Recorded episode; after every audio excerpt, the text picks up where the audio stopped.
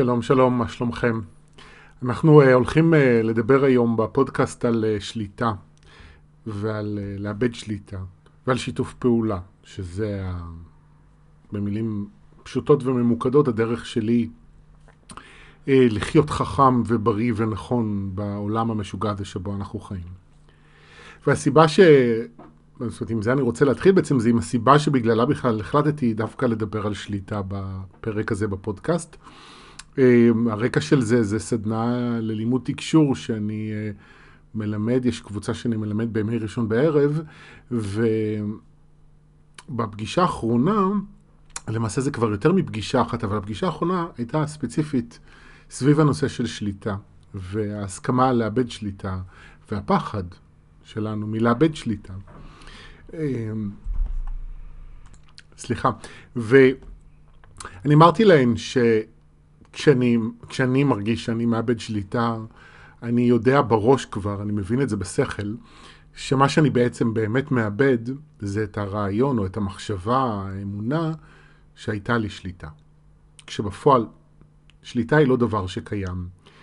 אמ, ויש איזה גבול דק שמאוד חשוב בעיניי אה, להדגיש אותו בין שליטה לבין יכולת ההשפעה ומידת האחריות שיש לנו על עצמנו ועל החיים שלנו. וזו נקודה מאוד משמעותית, כי אני חושב שהרבה פעמים אנשים מתבלבלים בטרימינולוגיה, כשבפועל אנחנו מדברים, גם הם ואני מדברים על אותו דבר, אבל גם יש חשיבות למילים שאנחנו משתמשים בהן כדי להיות ברורים וממוקדים. ואני חושב ש... אה, הדבר שאנשים בתוך תוכם מבינים, בין אם באופן מודע ובין אם ברמה אינטואיטיבית, זה שיש לנו יכולת השפעה מאוד משמעותית על המציאות שלנו. למעשה יש לנו יכולת השפעה הרבה יותר גדולה מכפי שאנחנו בכלל מבינים. וכשאני אומר אנחנו, אני מתכוון גם אליי. כי אני לפעמים אה, עומד בעצמי, כמו, כמו כל אחד, בתוך איזושהי חוויה של חוסר אונים אל מול דברים שקורים לי, ואי אה, הבנה של איך אני עוזר לזה ומה אני עושה בתוך מצבים כאלה. אה, והסיפור האחרון שאני יכול לספר שקשור בזה, הוא שלפני כמה ימים, אה, באמצע פגישה פרטית שקיימתי, בזמן שמישהי הייתה אצלי, דיברה ואני הקשבתי, התחיל לי צפצוף באוזן. התחיל לי מה שנקרא טינטון באוזן שמאל. שזו תופעה שמעולם לא הייתה לי, ואני רק שמעתי עליה. ומי שלא מכיר זה צפצוף, שיכול לבוא בצורות שונות, קבוע באוזן. אני נורא נלחצתי, ואחרי שסיימנו את הפגישה גם עוד המשכתי לדבר עם תואר ולהבין מה, מה קורה, ו... ועשיתי איזושהי מדיטציה, וכל, ה... וכל הטינטון הזה והשיחה על זה עם תואר העלתה אצלי כאב מאוד עמוק בלב, כאב רגשי. והיה לי זמן כזה אחר הצהריים, אז הלכתי, נכנסתי למיטה לישון ועשיתי מדיטציה לתוך הפנימיות שלי, וביקשתי לראות מה קורה, מה יוצר את המצב הזה. וראיתי איזה דמות ששורקת עם השרוקית כדי למשוך את תשומת הלב שלי, וכשהוא נתתי את תשומת הלב, אז הוא כמובן אה, מאוד כעס עליי. הוא אמר, אתה כל הזמן עושה ועוזר ונותן, אבל יש לנו פה כאב לטפל בו, ואתה לא בא לטפל בו. צריך לטפל בכאב הזה.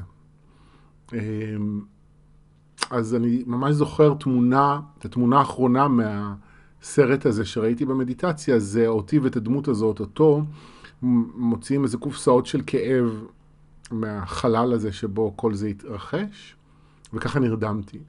וכשהתעוררתי, אחרי איזה שעה, שעתיים, הטינטון הזה באוזן כבר כמעט נעלם, זאת אומרת הוא נעלם ואחר כך הוא נעלם לגמרי. מצחיק להגיד שהוא נעלם ואז נעלם לגמרי, אבל אתם מבינים למה התכוונתי. אמ, וזה כזה גם אה, אה, הרגיע אותי כמובן, וגם אה, הזכיר לי את מה שאני בעצמי לפעמים שוכח, כמה עמוקה יכולת ההשפעה שלנו על המציאות, גם על הגוף הפיזי וגם בכלל, ש... יש סיבה שבגללה דברים קורים לנו, יש חוכמה מאחורי הדברים, וכשהם מתרחשים, התפקיד שלי זה ללמוד ולעשות איזשהו תהליך עם מה שהמציאות באה ללמד אותי.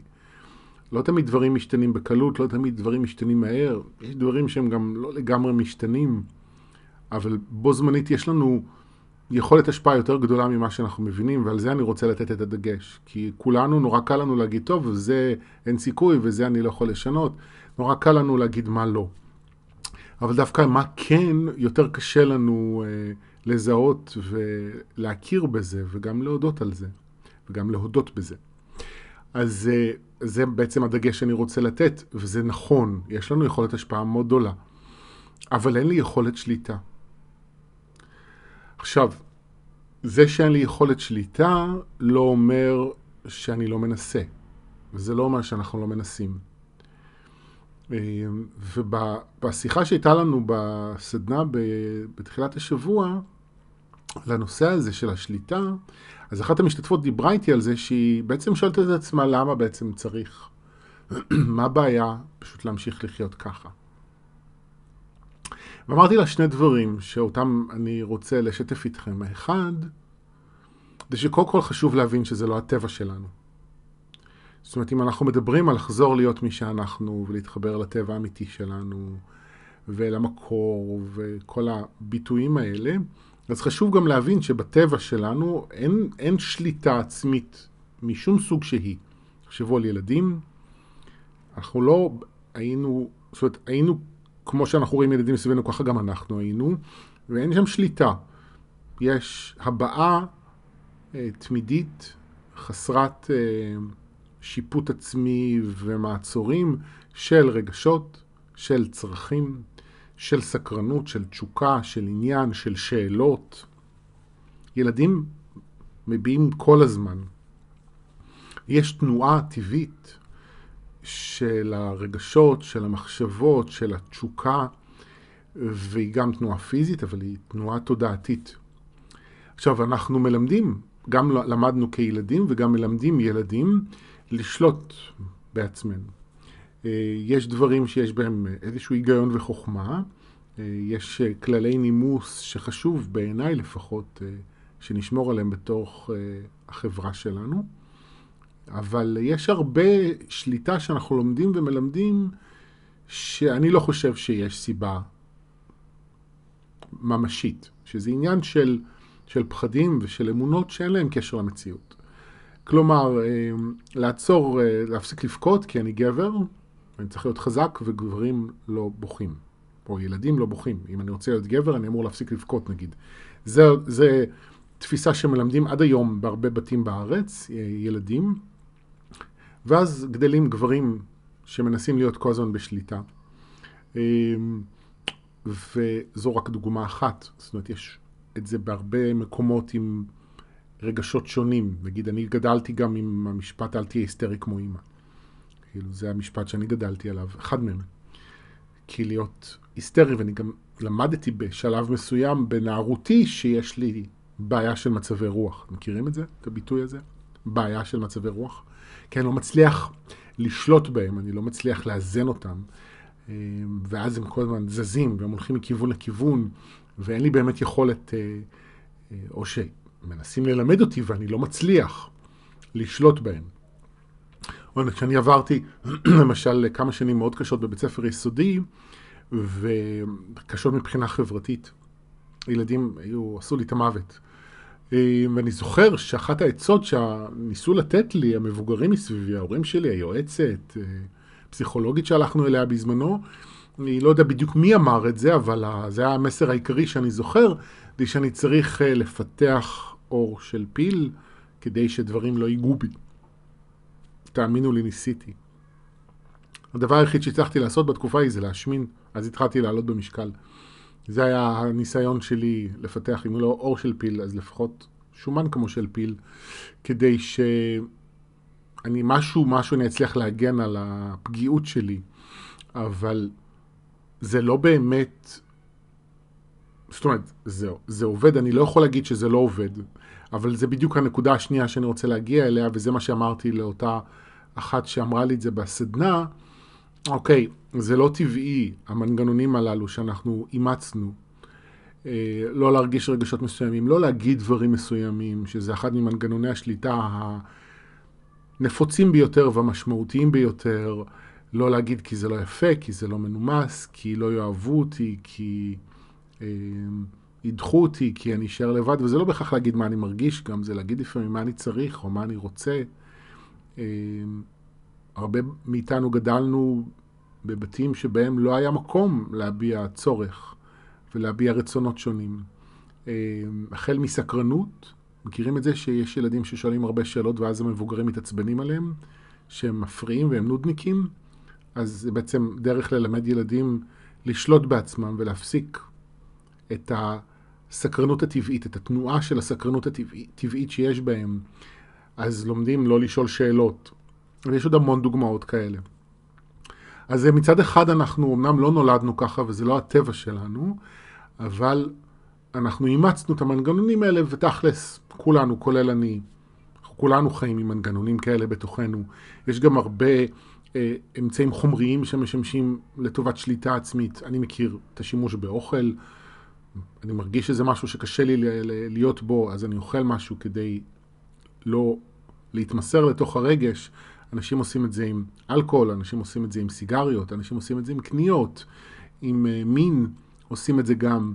באמת יש המון דברים שאנחנו עושים בשביל להפסיק uh, את חוויית חוסר האונים, את, ה, את מה שקורה לנו, כדי לנסות להיות איך שאנחנו חושבים שאנחנו צריכים להיות. ודרך אגב, יש לזה גם איזושהי הסתעפות, יש למנגנון הזה בעולם הרוח. כי אני הרבה פעמים שומע איך אנשים מדברים על להגיע לאיזון, להגיע לנירוונה, להגיע לשקט, אבל בעצם מה שהם אומרים במילים אחרות, אני רוצה לשאול להגיע לשליטה עצמית. אז המילים השתנו, הטכניקות השתנו, אבל המטרה הלא מודעת היא עדיין אותה מטרה. יש משהו שאני נמצא בו, שאני רוצה להפסיק אותו. אני רוצה לצאת ממנו, אני לא רוצה להיות כזה. ואז אה, פשוט משתמשים לפעמים במנטרות, לפעמים במדיטציות, לפעמים בחשיבה חיובית.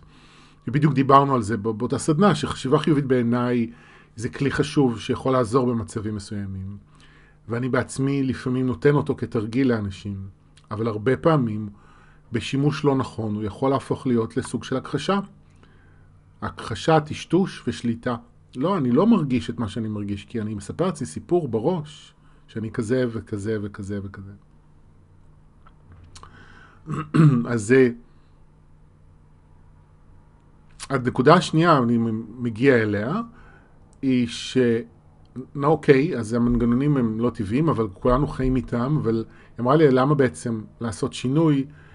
אמרתי לה, אז אם תסתכלי על החיים שלך, ותבחני אותם לעומק, את תראי שיש מחיר שאת משלמת על המנגנונים האלה. אמ, ונגיד שמאחר ואנחנו בסדנה שבה אנחנו לומדים תקשור, אז ההקשר לתקשור הוא בעיניי מאוד ברור, כי בשביל לתקשר אני חייב להיפתח לאיזשהו מקור חוכמה ואהבה שהוא הוא לא אני, הוא לא המודע שלי, וזה מחייב אותי לאבד שליטה. מחייב אותי להסכים לא לדעת, לא להחזיק, זה מחייב אותי אה, לבטוח, לבטוח ולפתוח. עכשיו, זה מאוד קשה. אז אחת מה, מהצורות שבהן אנחנו שולטים בתהליך זה להטיל בו ספק. זה, או להטיל ספק במה שאני שומע או מרגיש, או לבטל את זה ולהגיד שזה פשוט לא קורה. אמ, אני מכיר מישהי שכל פעם שהיא מתחילה, אני מכיר כמה כאלה, שכל פעם שהם אנשים שמתחילים אה, לראות, אז הם נבהלים ומפסיקים את זה. כי, כי הם הם מפחדים, מרגישים שמאבדים שליטה לתוך משהו מסוכן, אז הם מפסיקים את זה וזה אוטומטי. זה לא משהו שאנשים עושים מבחירה. זאת אומרת, הם לא, הם לא יכולים אחרת, אז הם באים אליי לסדנאות או לפגישות פרטיות. הם רוצים לפתוח את היכולת הזו, ואז מהר מאוד אנחנו מגיעים לנקודה הזו שבה יש פחד מאוד עמוק, ובמקום של הפחד יש איזו עשייה, יש איזו פעולה בשביל לשלוט בזה, בשביל להפסיק את זה, כדי שלא... אני לא אהיה במצב הזה שמפחיד אותי כל כך. אז זו דוגמה אחת למחיר שאנחנו משלמים על השליטה העצמית שלנו. אבל זו דוגמה שהיא רלוונטית אולי רק לחלק ממי שמאזין לי כרגע, כי לא כולנו אה, רוצים ללמוד לתקשר, אבל אם אנחנו רוצים ללמוד לחיות טוב יותר במערכות יחסים שלנו, אז שם אפשר לראות את זה מאוד ברור. אה, הורים שרבים עם הילדים שלהם על איך הדברים צריכים להיעשות. זה, זה מאבק שליטה לכל דבר ועניין.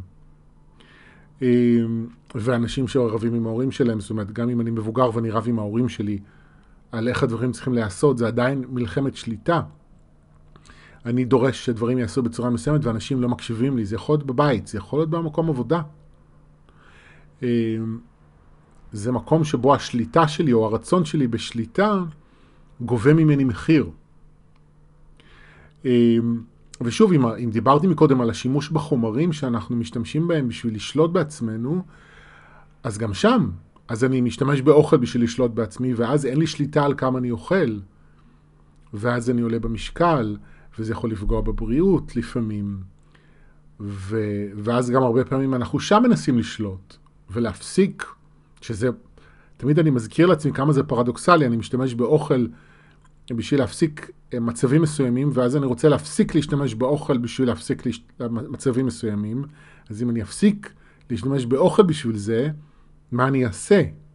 בגלל זה שינוי בתזונה יכול להיות לפעמים מאוד קשה, או לא רק בתזונה, גם עם סיגריות או דברים אחרים, כי אם אני לוקח לעצמי את הקביים, אז על מה אני נשען? אם אין לי אדמה יציבה מספיק, אני אחזור להשתמש בחומרים האלה במוקדם או במאוחר, כי אין לי בפנים עדיין את החוזק הפנימי להיות במה שקורה. בתוך המצב הזה של האין שליטה, החוזק הזה עדיין, שוב, לא מספיק יציב או לא קיים. אה, אבל זה עוד דוגמה למקום שבו אנחנו משלמים מחיר על ה... לא רק על השליטה, לפעמים זה פשוט על עצם הרצון להיות בשליטה.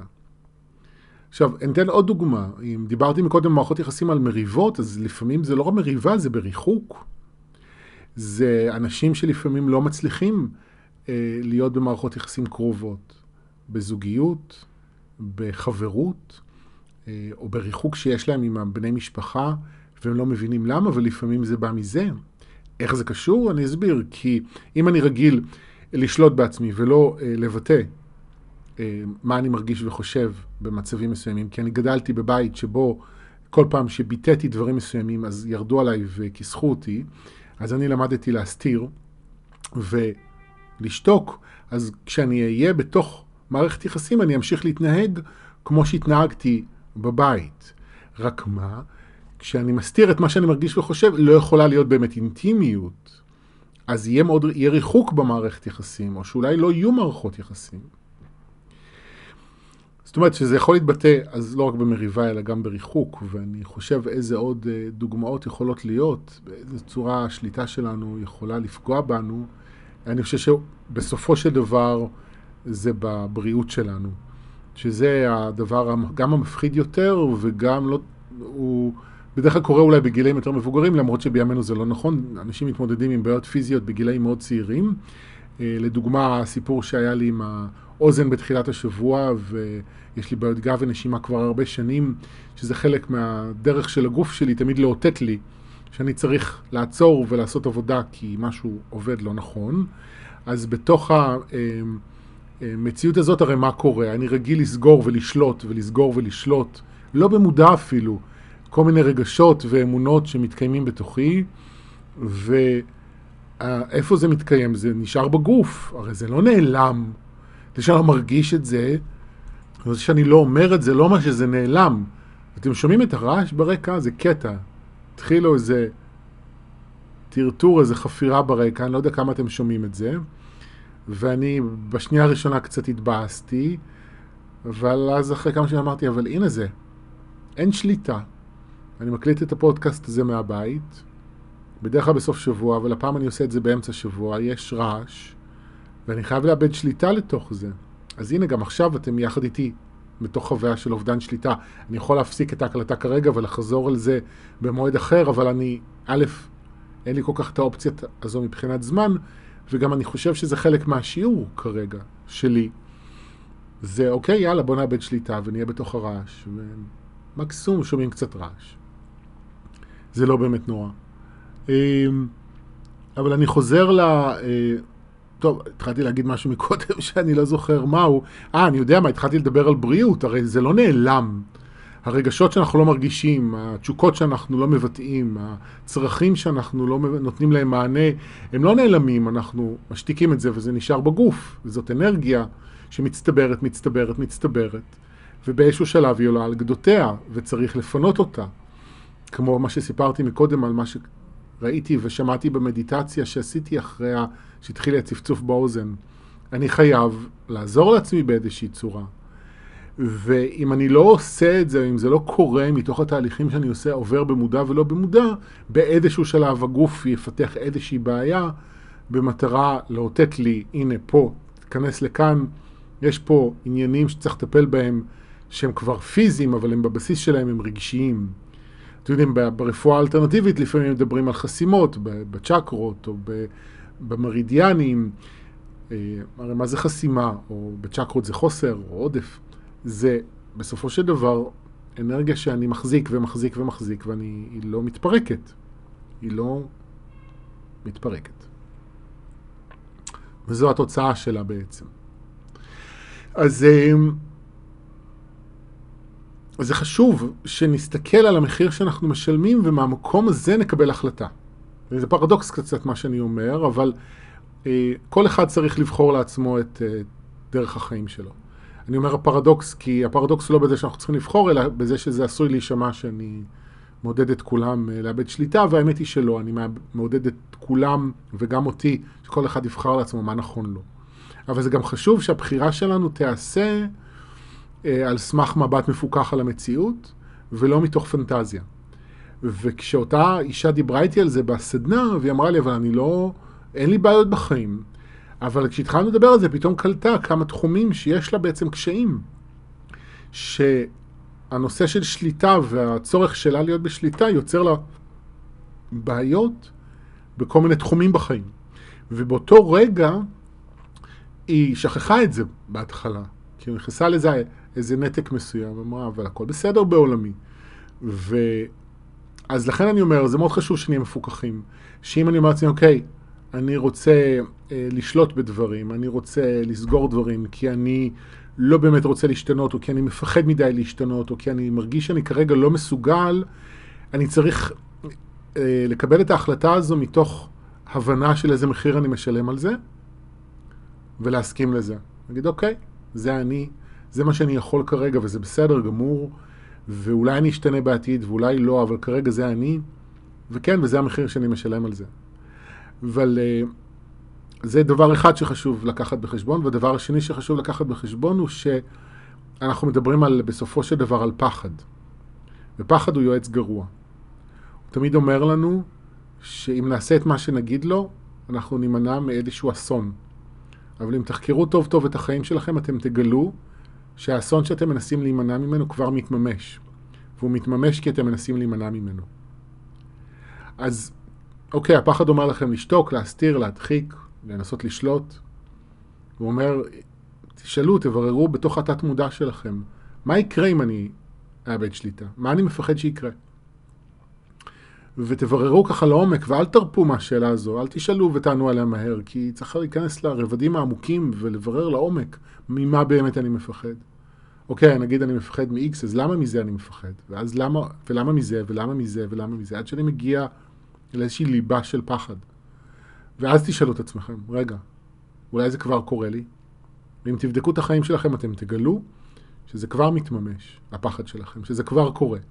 שאתם לא באמת מוגנים בכך שאתם עושים את מה שהפחד אומר לכם, אלא שזה... זו אשליה.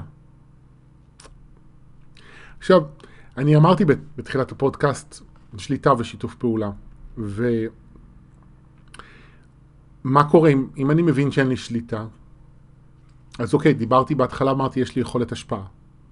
יש לי יכולת השפעה מאוד גדולה. עכשיו, יכולת ההשפעה שלי מבוססת על שיתוף פעולה. כלומר, זה מבוסס על ההסכמה למצב שמתרחש, ואיזושהי גישה שחיובית גישה של כן ביחס למה שקורה. אז אני חוזר רגע לסיטואציה שסיפרתי על הטינטון באוזן. קודם כל הייתי בהיסטריה ובלחץ שזה טינטון וזה לא יעבור עכשיו ובלה בלה בלה. ו... ודיברתי עם תואר והם ניסו להרגיע אותי, זה לא עבד כל כך בקלות, אבל הם אמרו לי כמה וכמה פעמים עד שהמסר נקלט שזה זמני, אה, והנחו אותי למדיטציה ואיזה עבודה לעשות עם עצמי כדי לעזור לזה. והנקודת מוצא שממנה באתי היא להגיד כן. היא שיתוף פעולה, אוקיי, זה המצב, אלה הרגשות שעולים לי, אני מבין שיש סיבה למה כל זה קורה, ואני רוצה ללמוד כדי לעזור לעצמי לשנות את זה. וזה מה שעשיתי. אה, אז נכון שהייתה איזושהי כוונה שזה, לעזור לזה להשתנות, אבל הדרך להגיע לזה היא ללכת עם זה. היא להגיד לזה, כן, אוקיי, אני כרגע בתוך זה, אני צריך להיות בתוך זה.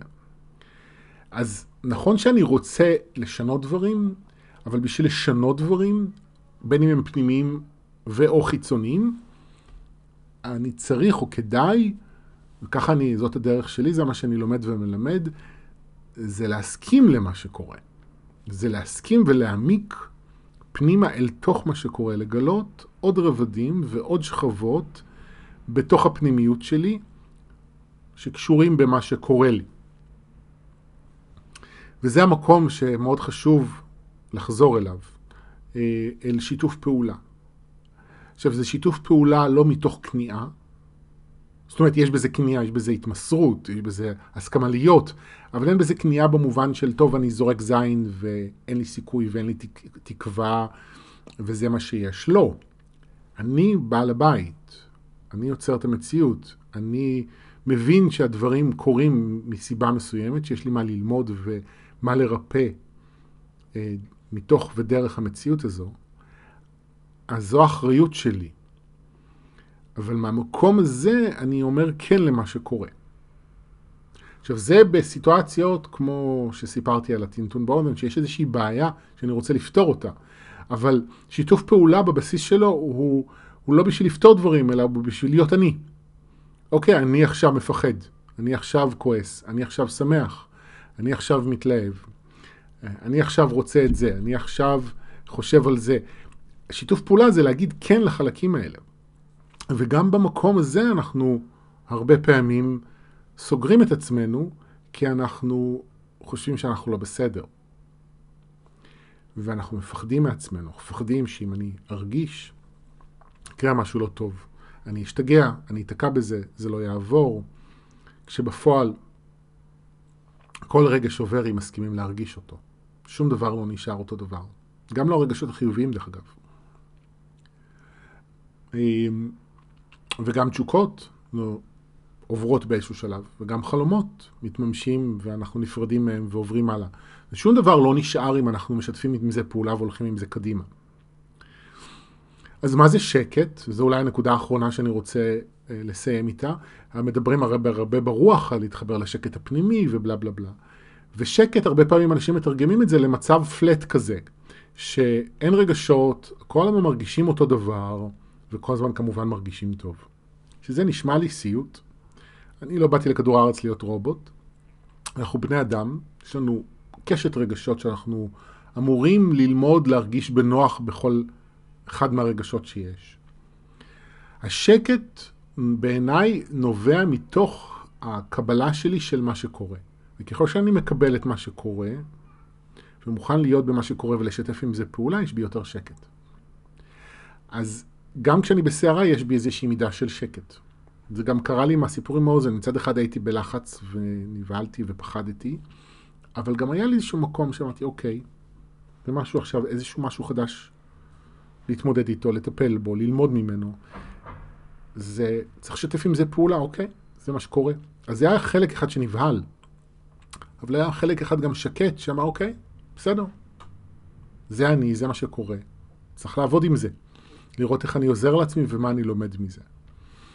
אמ, אז זה שקט האמיתי, זה לא שקט של אין רגשות ואין דרמה, אלא זה קבלה של מי שאני ושל מה שקורה.